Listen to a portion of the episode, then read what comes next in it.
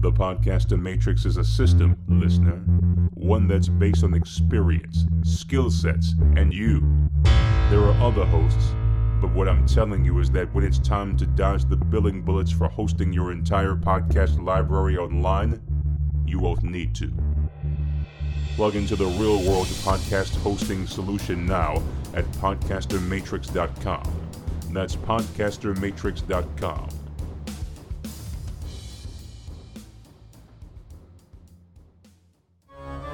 When you hear the words Friday the 13th, what do you think of? Well, most will recollect a certain impossible to be killed masked individual, bearing sharp weapons of all kinds.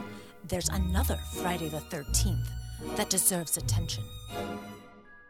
In 1987, Friday the 13th, the series created a rich tapestry of completely original storytelling based on a series of curious, devilishly enchanted objects that must be recovered and returned to the vault to prevent truly dark fates from befalling their owners. This is the detailed revisit and review of the adventures of their reacquisition, episode by episode. You won't find any hockey masks here. This is the Curious Goods Podcast from Two Guys Talking Horror. The demands of prison are ones that only those who have been inside those walls can truly comprehend. Regardless of whether you were wrongly put there for, say, murdering your wife or for robbing a bank, prison is the ultimate bellwether for those that enter those tall walls and not so pearly gates. Inside this episode of Friday the 13th, the series, we meet Railsback, a man convicted of many things, including an armed robbery that netted the thieves that escaped $17 million. The story that unfolds, that involves a World War II Japanese kamikaze bomber jacket, is one that will leave you as cold as any prison cell. It's time for the Curious Goods Podcast. A retelling, a revisit, and complete educational detailing of each and every episode of Friday the 13th, the series. This time, season 2, episode 25 The Prisoner. Greetings, everybody. I'm Mike Wilkerson, one of your hosts. And I'm Nicholas J. Hearn, you're the host. Next, some super quick housekeeping. Larry Lawton. We're going to be talking a lot about prison and inmates inside of this episode, but there's someone I wanted to turn all of you on to. His name is Larry Lawton. And for those of you that don't know Larry Lawton, Larry Lawton is not only an incredibly prolific jewel robber, but he is also a man that now has a huge YouTube following. The reason I know anything about him is because he has been granted special status as an official Lake St. Louis police officer for the efforts and benefit that he's provided via a number of youth programs and efforts he's launched since leaving prison after his 12 year stint. Anything that we'll talk about inside of prison that you'll see inside this episode and more is something that he's talked about either in his book called Gangster Redemption How America's Most Notorious Jewel Robber Got Rich and Caught and got his life back on track. He has an entire series of YouTube videos that chronicle each of the chapters in that book. Uh, to be honest, those first videos kind of suck because he was getting his his legs on. right. Uh, but the the rest of them are very engaging. And w- what I love about Larry is that not only is he recognized by an entity that I have a lot of respect for, but he's incredibly straightforward. He shares everything that he knows and had experienced about prison over the course of 12 years. And he did a, a, variety of stints in some of the hardest prisons we have here inside of America. So, again, I encourage you to go look at Larry Lawton's link. We'll have it inside the show notes for this episode. Or you can find out more about the reality check services that he offers to wayward youth over at lawton911.com. The Tier Talk podcast we're going to be talking a lot about prison.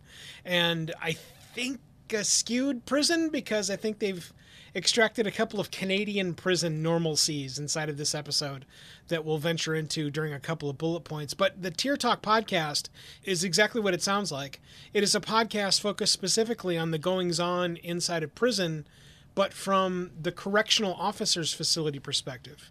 We'll have a link to Tier Talk as well. Our friend Officer Tommy from the Free Field Training Podcast has appeared on that program several times. So, again, it's the Tier Talk Podcast, which you can find over on YouTube. We'll have a link inside the show notes for this episode of the Curious Goods Podcast inside the show notes.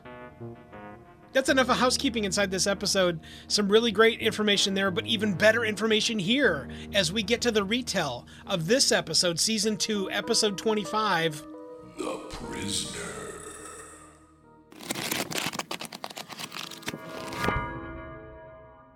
It was 1975, and a heist is underway. The four robbers, three men and a lady, are jacking incredibly light bags of money. The cops arrive. A gunfight ensues.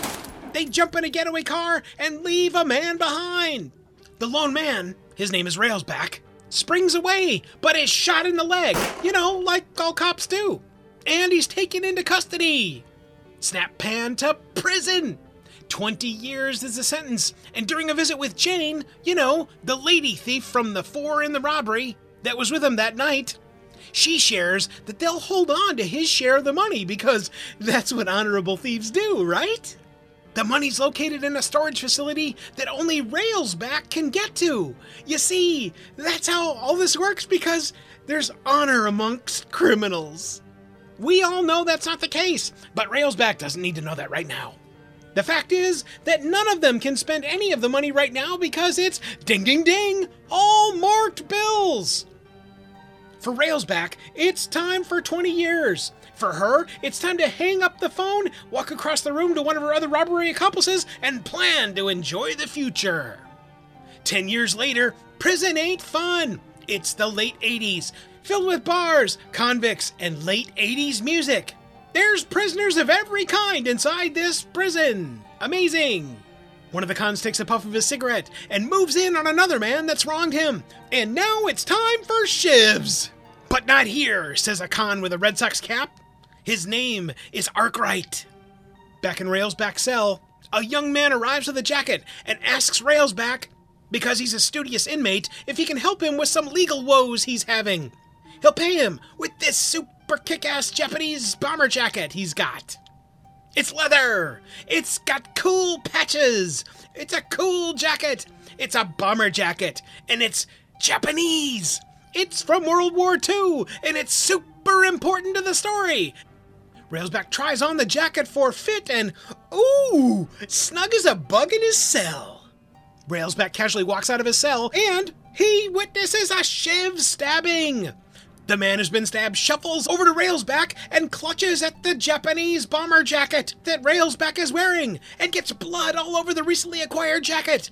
As the man dies, Railsback walks away.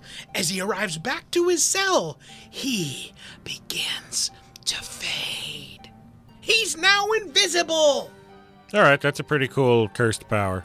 Railsback decides to test the new gift he's been given.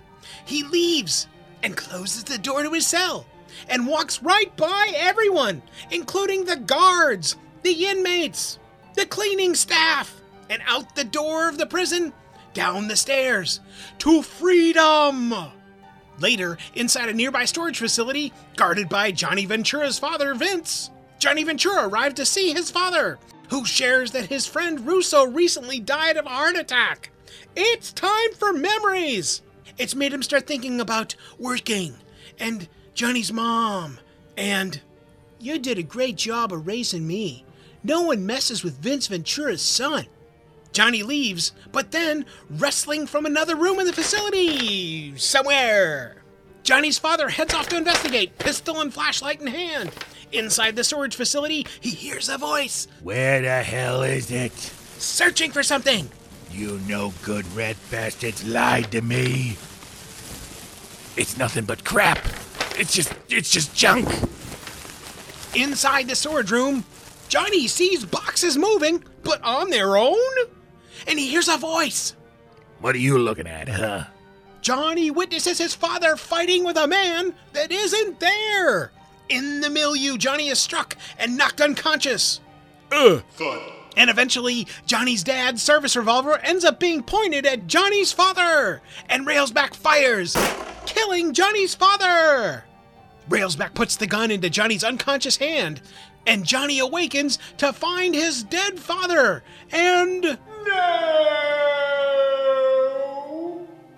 Later inside the local jail, Mickey is trying to find out more information from Johnny, who is now behind bars. She's trying to find out what happened. I'll get you out as soon as possible. I promise. Inside the Curious Goods shop, our daring trio are talking about what happened and how any court and jurors will not understand or believe events that involve the occult. No shit. Back inside the prison housing Railsback, three new prisoners are arriving to C Block. One of them looks familiar. It's Johnny! Johnny arrives to catcalls and piercing stares from eyes aplenty. It's not going to be a good time for Johnny. Johnny arrives at his cell, and hey, it's Arkwright, the jet with the Boston Red Sox cap. He's Johnny's new cellmate.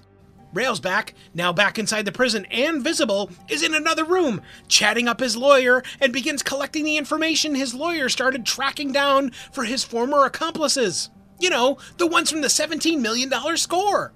Railsback wants his piece. The lawyer starts with an address of one of the other thieves' current locations. After leaving his lawyer, Railsback visits with his young friend that originally gave him the gift of the Japanese bomber jacket. And here's a shiv! and a tall flight off of floor number three, thereby powering up the jacket again to make Railsback invisible once more. Outside, in freedom, on a city block, inside a phone booth, an invisible man dials a phone number across town. Deep breathing and a greeting ensues. Hello?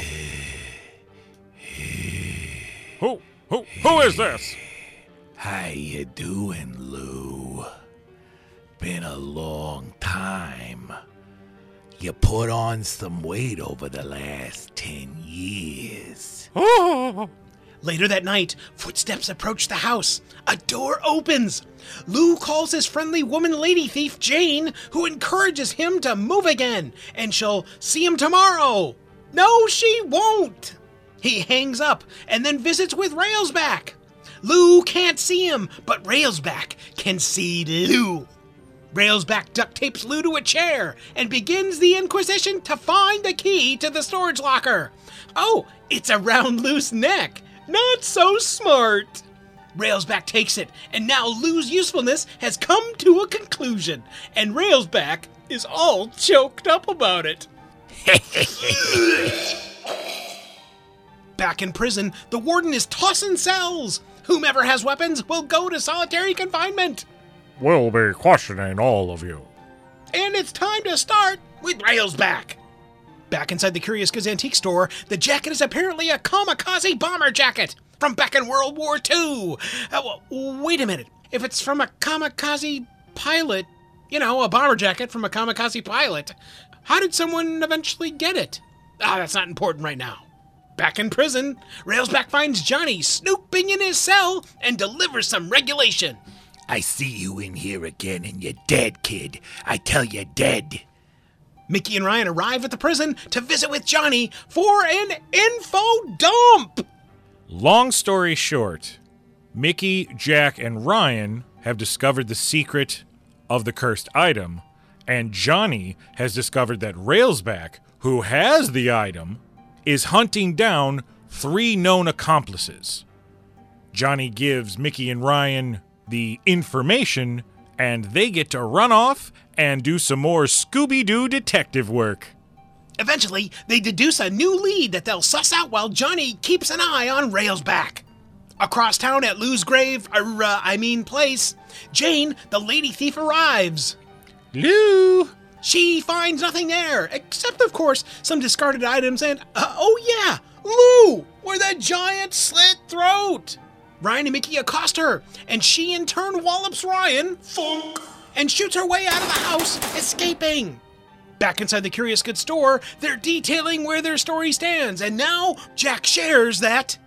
Railsback is on the street, and with the perfect weapon. Meanwhile, at the prison, just before lights out, How convenient. Railsback makes his way towards another kill, leaving a body behind and once again becoming invisible. Johnny sees Railsback as he disappears in his cell and wants to go and tell the warden what's going on. But an errant corrections officer teaches Johnny a lesson in pain for his troubles. Railsback has found his way to Jane the Lady Thief's house and spies on her outside the window. Peep, peep, peep, peeper here. As she prepares for a bath, the phone rings and she's distracted. And while preparing for her bath, in creeps Railsback. She plans on meeting up with the final living thief tomorrow, but the dunking inquisition begins. They fight inside the bathtub, but eventually she escapes and runs and hides inside of one of the closets inside her home. Outside, Ryan and Mickey finally arrive at the house.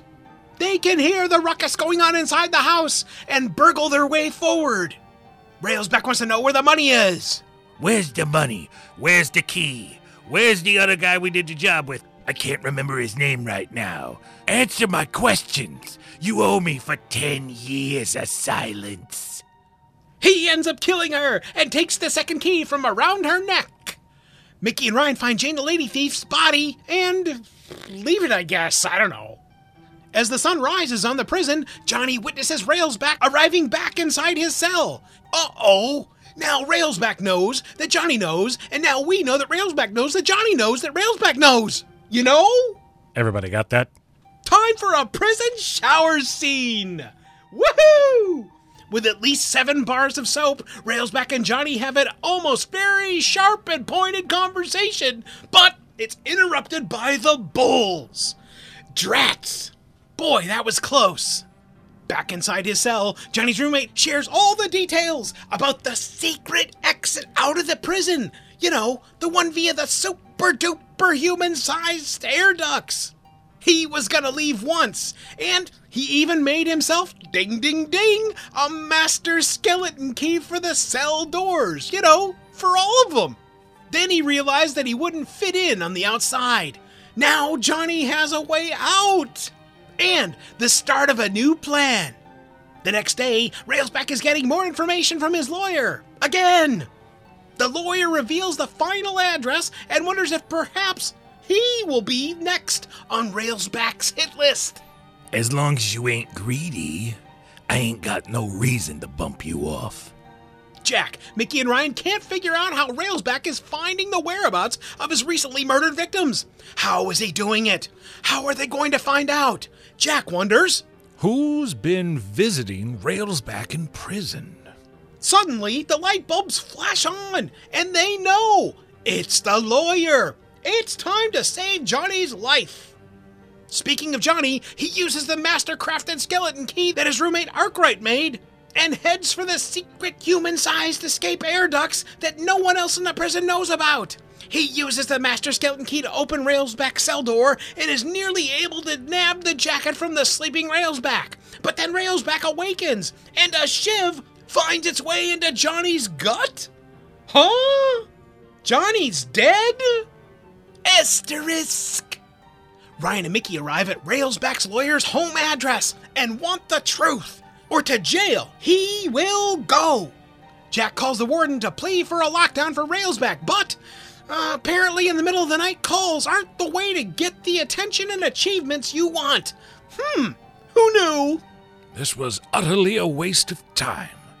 Railsback is dragging Johnny's apparently dead body back to Johnny's cell. As he arrives, Railsback shares Here, put him back in his cot and figure out something to tell the bulls by morning. Railsback returns to his cell and wipes what he thinks is Johnny's blood on the Japanese suicide bomber jacket. But he's not disappearing. He's still visible. Then, from behind Railsback, Johnny smiles spryly and says, I gotta be dead for that to work. A fight ensues, and in the ruckus, Railsback stabs Red Sox lover Arkwright. Son of a bitch, it's always the Red Sox fans that get killed.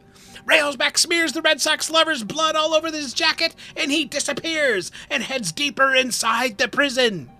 Johnny follows the footsteps and dodges shotgun fire left and right inside the stairwell bowels of the prison as he follows and hunts for Railsback. Finally, in the gym, Johnny has a fight with what looks like no one for several minutes. As minute 42 arrives, Johnny determines where Railsback is standing and douses him with alcohol cleaning solvent and ignites the fluid. No. Don't do that. No. This no. sets Railsback ah. ablaze. A burny, leathery, full-on frontal fire is showcased, and Railsback slumps to the floor, burned beyond recognition, but the jacket remains unscathed. The next day, Johnny is being released, and the warden concludes that nothing of this will be shared with anyone. Ryan, Jack, Mickey, and Johnny leave the prison with the Japanese bomber jacket, making this episode's cursed item Recovered! Johnny ponders the events showcased inside this episode of Friday the 13th and wonders what might happen next. Every episode of Friday the 13th, the series has goods and bads. Let's focus on the good. The bomber jacket concept. This is fun. I think for anybody that was in the 80s, me included, I still have my. It wasn't a bomber jacket, but it was a leather jacket that I could afford at the time because I couldn't afford a leather bomber jacket. Right. but as soon as Top Gun came out, uh, even the patches, I, I bought a black satin jacket and put patches like the the Top Gun patches, the Tomcat and the American flag, and a bunch of patches that my dad had from the Navy, and I put it all over just like just like they had inside that one. So I love this concept that there is this jacket. And that the jacket is tied to World War II and a kamikaze pilot. I love all of that. I think it's incredibly robust storytelling. Yeah, yeah.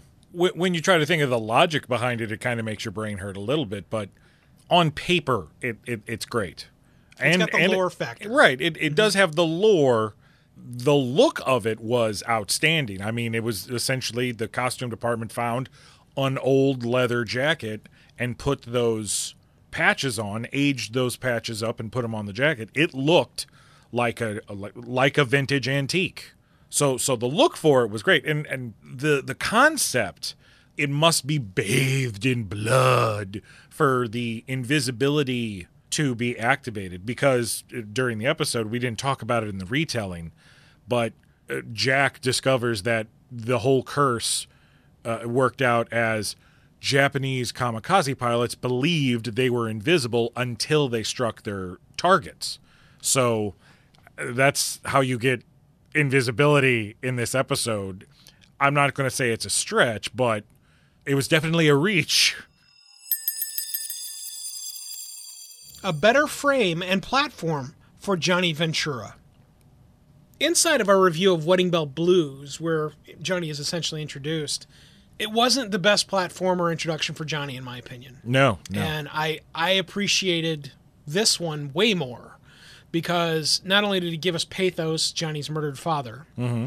but it gave us way more reason to care at all about a character that we don't really know anything about yeah. Because not only is the guy whose father's been murdered now in prison, well, now you need to know that because he is now in the prison where the inmate that has the cursed item is.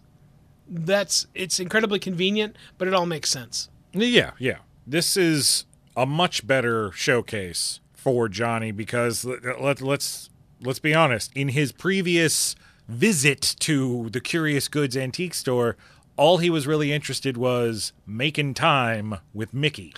I mean, come on. It- I, I don't blame him. He was certainly focusing on a pool cue, uh, Right, but not that pool cue. Right, yes, yes, I get, I, I get your innuendo, sir. This time around, uh, we get, we get a little bit, we get the pathos. Yeah. because he Yeah. does, Yeah. he does lose his father, and I was actually surprised at the episode's conclusion when Johnny just straight, straight up burns Sets him Railsback alive. It's just like, nope, you you killed my father. You're gonna die. And I'm like, uh, okay, I'm I'm not necessarily. I, I don't I don't mind because Railsback didn't needed to die. He was a he was a bad guy. He was a horrible bad guy. But we've never had one of our quote unquote hero characters just straight up murder somebody.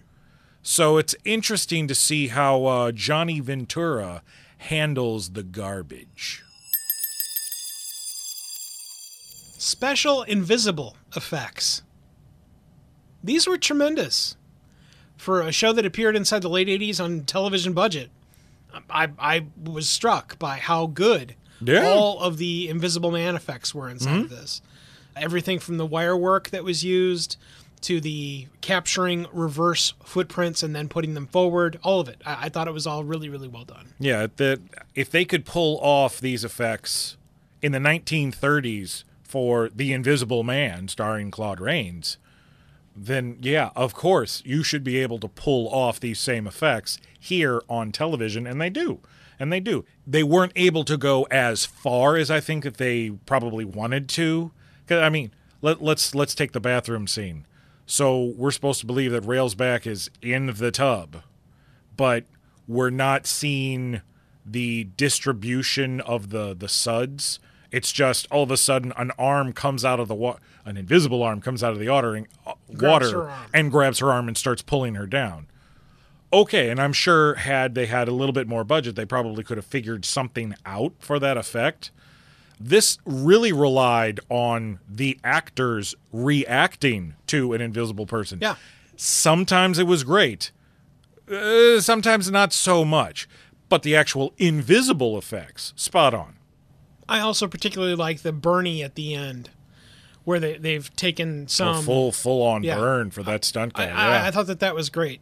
It's just a couple of seconds where it looks like an outline and flames are surrounding the outline. Yeah, yeah. And then they've got somebody doing a full burn in a in, in a suit, and it was tremendous. It was it was really really well done. Those are the goods we've uncovered inside this episode. What did you guys think was good? Let us know by going over to our website over at curiousgoodspodcast.com. Fill out the quick web form and tell us what you think. Every episode of Friday the 13th comes with goods and bads. We've covered the goods. Now let's take a look at the not so goods. The logic of prison. All right, first off, when you are being held for trial, they do not put you in prison. You are placed in lockup in usually the local jail but not prison. Not enjoy your Shawshank experience. Right. It's like, well, you know, there's some evidence, and we haven't really had the the trial yet, but uh, we're just going to put you in prison until prison. it's time. No, no. So I mean, that right there, I know we had to get Johnny into the prison, Mm-hmm. but I think we could have come up with a a, a a smarter way than no way at all. Another big problem that I had, and we made fun of it in the retail. So it, it, it turns out that there's these old ducks that nobody took care of back when they made the new air conditioning system, and they just so happen to be human size. They're always human sized, man. I mean, it makes me, and I'm a bigger guy. It makes me believe movies and television have made me believe that I could be crawling around in ducks right now, and that's just not the case. You know, if we ever get locked inside this building, the, you know, the front door just won't open anymore or it gets frozen or something. I'll crawl okay. around the air. Yeah, We'll just go jump in the air. that's right. We'll crawl around the air ducts, Die Hard style. Die hard. I feel like a TV dinner. Yeah, yeah. That's That- just awesome. and again, I get, I get that we needed that that loophole Right. for the the masterful Johnny Ventura plan to frame the criminal that he comes up with by the end of the episode. But come on, we've done enough of the the ducks are human size. And then the third thing, the third thing about prison, guess what? He, this does not make any sense whatsoever. And they don't even attempt to make it make sense.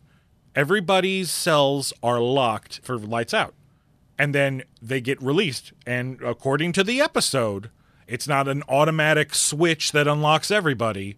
There is a guard that comes around and releases you. Okay. How the hell does Railsback get back into his cell before the guard shows up to unlock it for him? Doesn't make any sense whatsoever. Mm-hmm. Those things we combined them all together because they they all revolved around the prison and the prison life, and it it it's almost as if, hey, uh, how many uh, prison movies have you watched? I've I've watched a few. Well, we got this prison episode we have to write, so uh, let's not screw it up. Yeah, yeah, no problem. Yeah, big problem.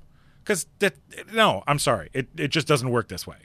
I, I think while we're piling on the logic of prison, I we're gonna find out whether we got to call the whether we got to contact the Tier Talk guy or one of our other law enforcement members.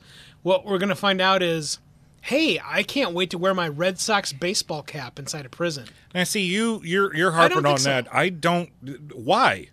Why is it against somebody to be able to wear something on their head, a personal item? People get to have personal items in in in prison all the time. Watch some of those documentaries. You'd actually be surprised at how much personal stuff they Sure, get to I, have. I, I get it, but I don't understand why then. And I realize you, what you had told me was, that, well, not everyone likes hats. Yeah, I know that, but I, I know that they like, I don't know, Dodger jerseys. Well, you don't get those. You, you know, no, because you only can wear clothing. A hat is not a clothing; it's an accessory. Okay, so like, I don't know, like uh, Dodger wristbands. No, Probably not, unless it could be used to hurt somebody. Can you kill somebody with a hat? I'd, I'll kill you with a hat. Come on over here. Bring it on! I've got I got plenty of hats. So let me grab the wheel and steer it back onto the highway real quick. You're the My- one who my- took my- it off the highway with oh your on, hatred of people in prison wearing hats. But my point, no, it's not a hatred of people wearing hats. I'm just saying that you cannot get a Red Sox, a Boston Red Sox hat, and wear it in prison every day of your prison life. Sorry, no soup for you. I don't think so. We're calling Chief D. Giuseppe. we are. We're gonna call everybody. We're calling all of you right now. Let us know what you know about the prison life and the logic. Specifically hats. because I don't think so, man. I just I don't think so. It, because it eventually it would incite somebody. Somebody's going to see the wrong logo or the wrong color or whatever else, and they're going to have a they're going to pitch a fit. Somebody's going to get a shiv gift. That's why I don't. I just don't think so. Let us know what you know by going over to our website. That's CuriousGoodsPodcast.com. Fill out the quick web form and tell us all of your knowledge about the logic of prison and or wearing hats or the availability of hats of every baseball team known to man inside a prison. Specifically the 80s. Oh, that's ex- that's the best thing you've said so far because maybe that does explain it. Back in the '80s, maybe now, no way, no way. That's your plan? so we've got the lawyer, and the lawyer is willing to divulge the information that he's been giving Railsback the addresses of these people who have ended up dead.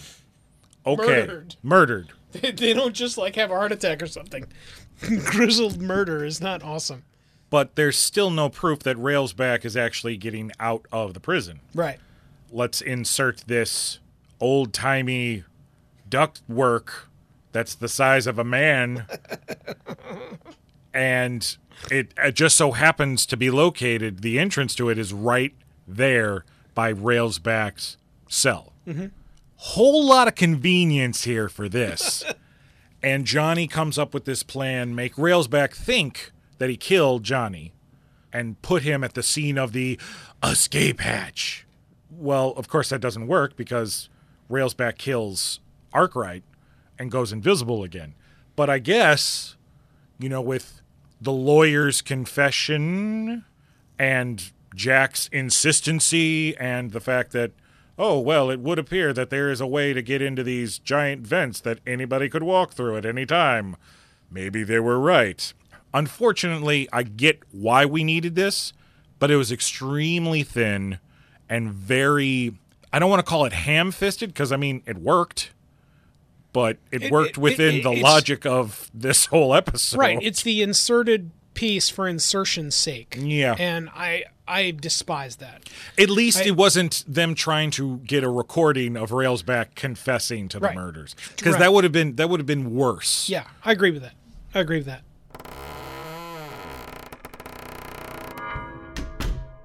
Not enough time. Now there have been a handful of episodes where we've actually used this as a bad because we feel that there's more story to tell Oh yeah, and there's more character development that could be had here. totally. But Mike and I are on opposite ends for this one because I think that this episode was just long enough.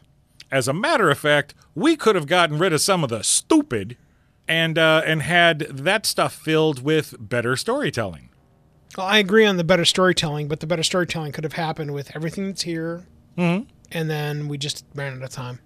This needed to be an uh, an episode that appeared on FX, and have their extra special 56 minute episode, and would have been gold. Those are the things that we thought needed a little bit of work inside this episode of Friday the 13th, the series. But we want to know what you think. Head on over to our website. That's curiousgoodspodcast.com. Fill out the web form and let us know what you would make better in this episode. It's time to take a break during this episode of the Curious Goods podcast. We will be right back.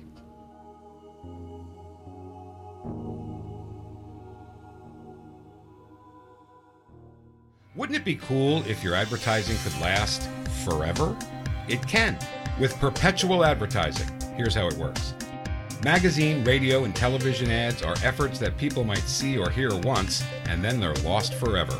Perpetual advertising provides you with the chance for repeat exposure and replayability weeks, months, even years after it's originally inserted inside a podcast. So even if your advertising is included in a podcast years ago, those efforts are still impactful, providing you with true return on investment, real impact, thanks to perpetual advertising. Are you ready to change the way you and your company or organization advertises? Find out more and launch a unique perpetual advertising effort now by visiting twoguystalking.com forward slash sponsors. Thought about a career in voiceover? Need a great, cost effective on hold message for your organization or business? Don't know where to start? Check out The Voice Farm, your one stop shop for voiceover needs. Check it out now by accessing The Voice Farm at voicefarmers.com and see what difference can be made with a company that is truly outside the box. From the Voice Box, voicefarmers.com. That's voicefarmers.com.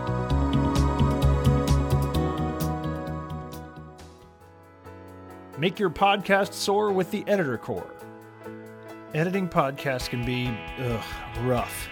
Everyone knows that you'll spend at least double the time you use creating the podcast when editing it. Then there's the control freak factor and the gotta get it right the first time. Well, it's time to shove all that out the door and make your podcast soar with the Editor Core. The Editor Core is a talented, experienced team of podcast editors that have edited tens of thousands of hours of podcast content, and they're ready for yours now.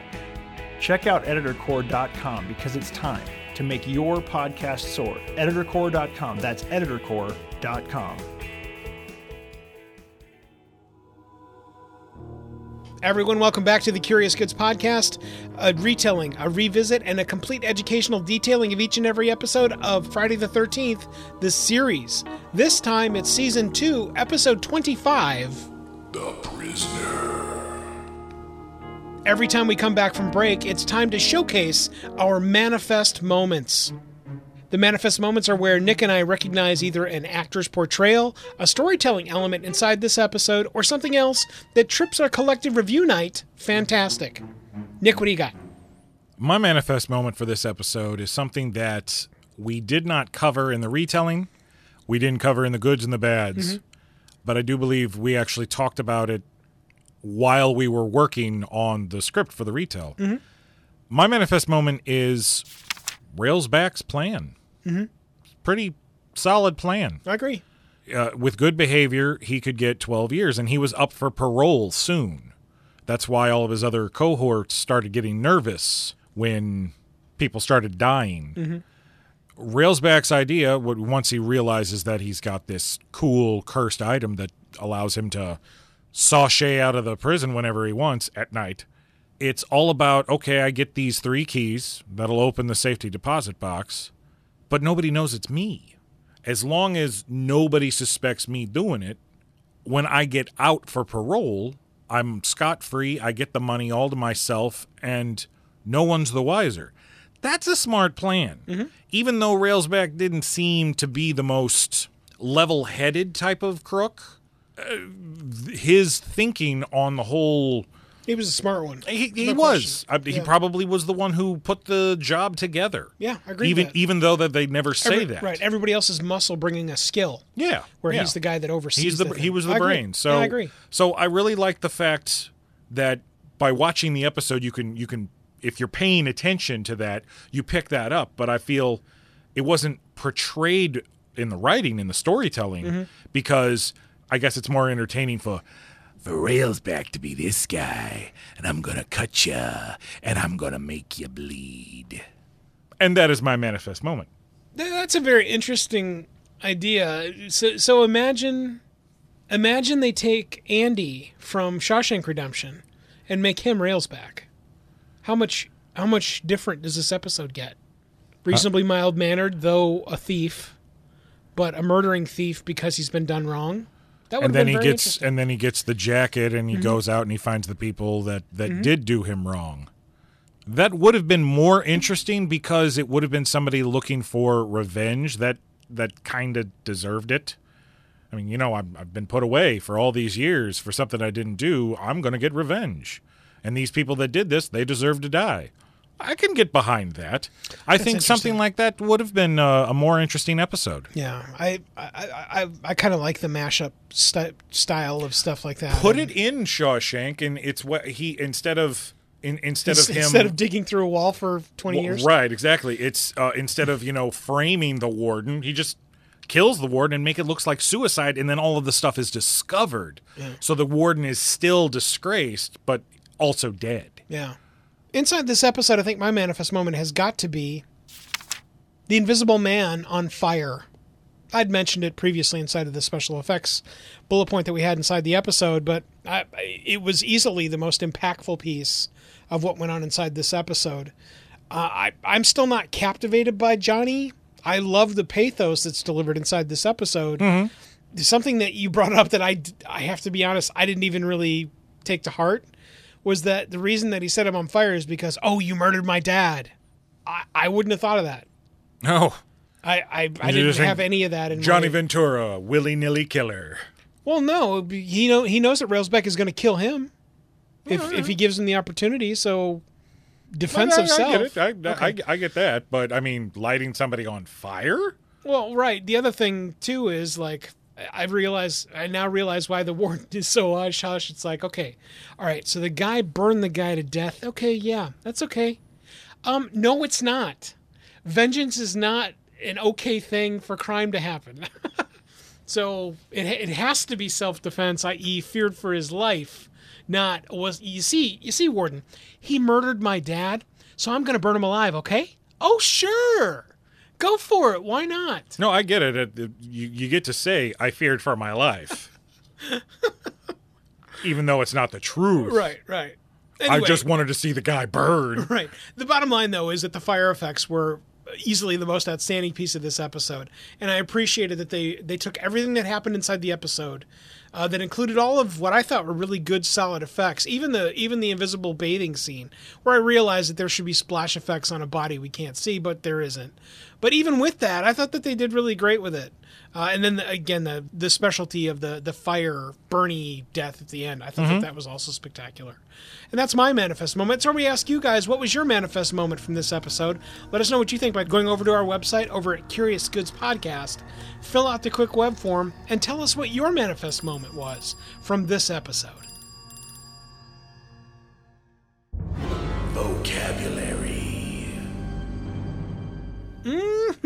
Vocabulary. The words that make Mike and Nick's brain go round during this episode of the Curious Goods podcast. The first word is Shiv.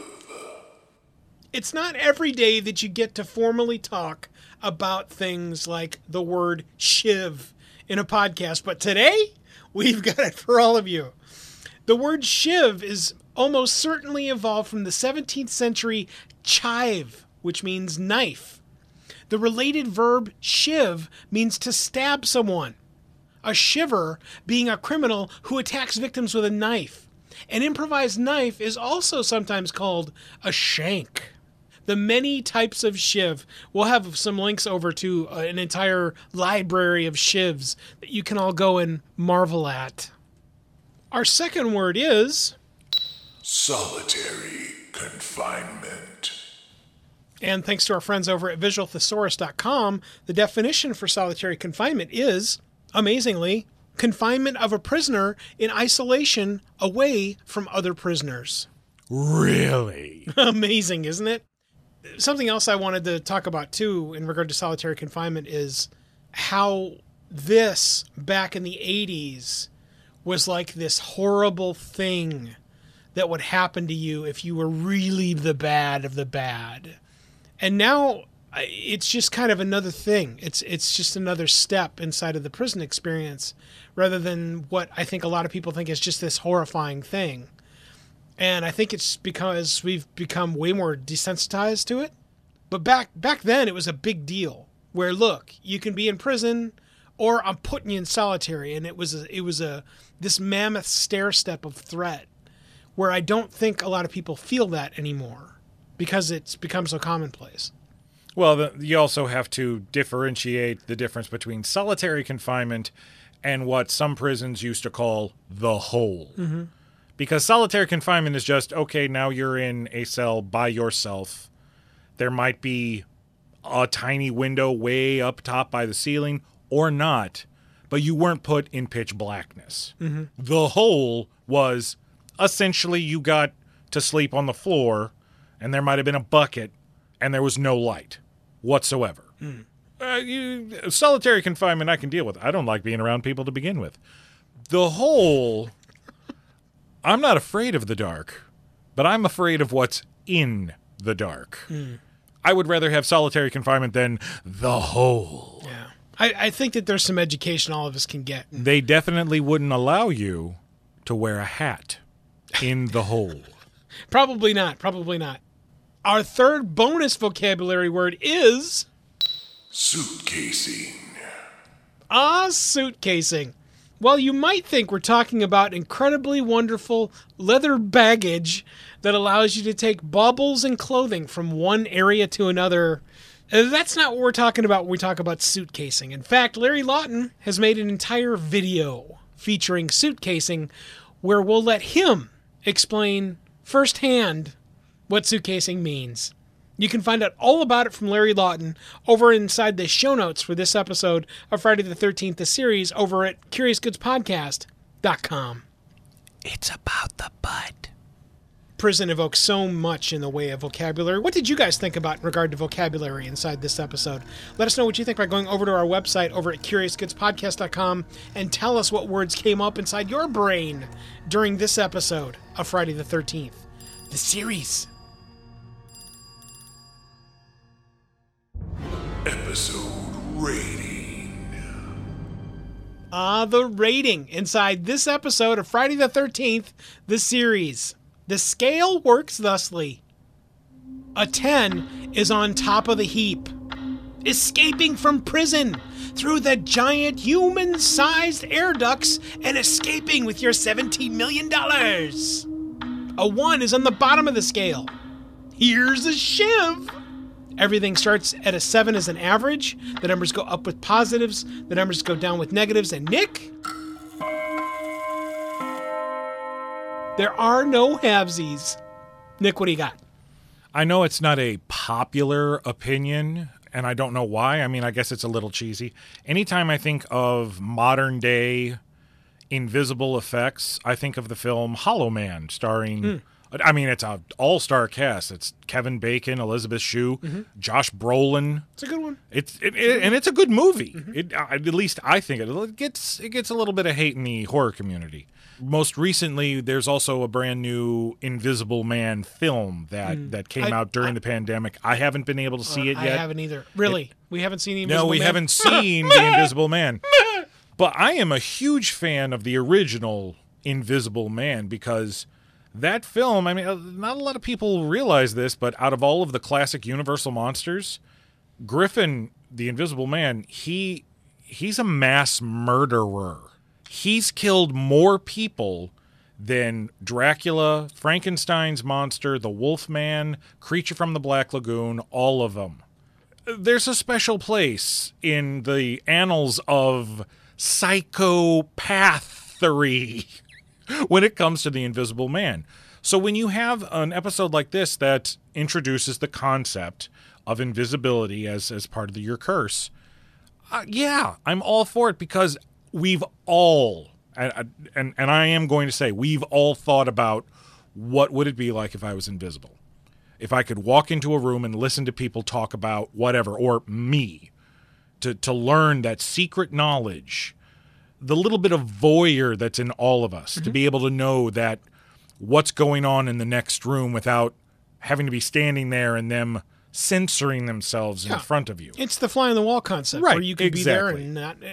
I, if I'm not, if I'm not mistaken, I, I've I've either heard or read this someplace, but being invisible is what would be everybody's superpower on the top of the list of there being superpowers. Really? Yeah. Interesting. Yeah, Interesting. Hmm. and, and it's exactly for the reasons you quote, where you you can go and hear and do anything anywhere, as long as you can get in and out. And of course, because every place on planet Earth has human-sized air ducts Yeah. with which to go in and out, there's no problem at all. Yeah, yeah. I mean, I can I can understand it wouldn't be my superpower, but I can understand that. It's the ability to get away with whatever you want mm-hmm. because nobody can see Being that you're unseen, doing it. Yeah, right. exactly. Mm-hmm. Already, you know, I, my my expectations for this episode were were extremely high, and then we started getting some just plain out ridiculousness when it came to the logic steps that we sometimes overlook depending on how great the storytelling is. But for me, the storytelling was only just average. So you take the average storytelling and take the goofy stair steps of this prison doesn't make any sense whatsoever. And on top of that, the fact that we just came up with a better episode by implanting the cursed jacket on Andy Dufresne in Shawshank Redemption, which would have made an even better uh, concept for it instead of The hard criminal Railsback. So for me, I have to rate this episode a seven. One of the tenets of all of our reviews, whether it's about television like this or feature films or streaming media, is that an average, a seven, indicates a good solid episode of whatever it is we're reviewing. And I think your seven is aptly placed because this is a great episode to point people to, mm-hmm. to get a good intake of not only our Intrepid 3 that we've got, but also the introduction of the fourth that comes and is going to have a more prolific role later Right. inside the series, along with some reasonably good action packed storytelling. Because it's in here. Whether or not it's it's polished to uh, to a fine shiny leather or not is is up for debate. There's no question. But I too also give this episode a seven. That's where we ask you guys, what did you think of this episode? Season 2, episode 25. The prisoner. Let us know what you think by going over to our website. That's curiousgoodspodcast.com. Fill out the quick web form and tell us what you think. Ah, the end of yet another episode of the Curious Goods podcast. All right, hold it. Stop the podcast. Yeah, yeah. Hmm? All you listeners, I need to inform you of something.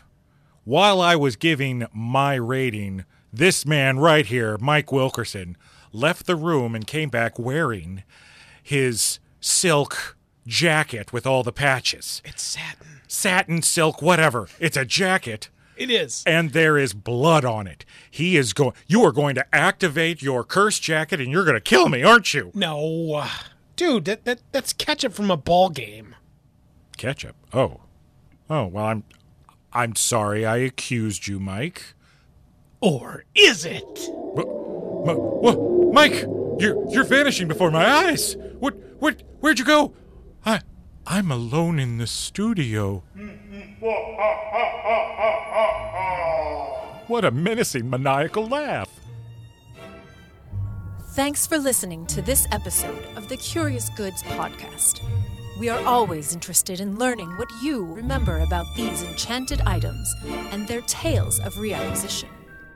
Connect with us immediately at curiousgoodspodcast.com to share your treasured information. Until the next artifact reveals itself, the vault is now closed.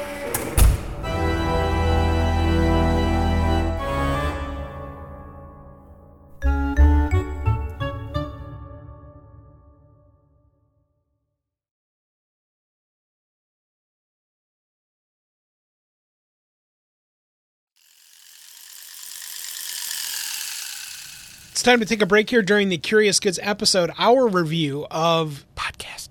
Thank you. Episode. our. It's time to push. What, what did I say? You said it's it's time to take a break during the Curious Good episode, Oh, not podcast. okay. There's prisoners of every kind inside this prison. Amazing.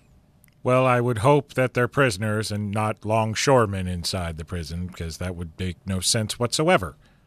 I'm so glad. There are prisoners inside this prison. I, uh, again, it, uh, I I have to I have to call you out on the redundancy of that comment, Mike. because it'll probably end up getting cut for time and thrown at the end of this episode.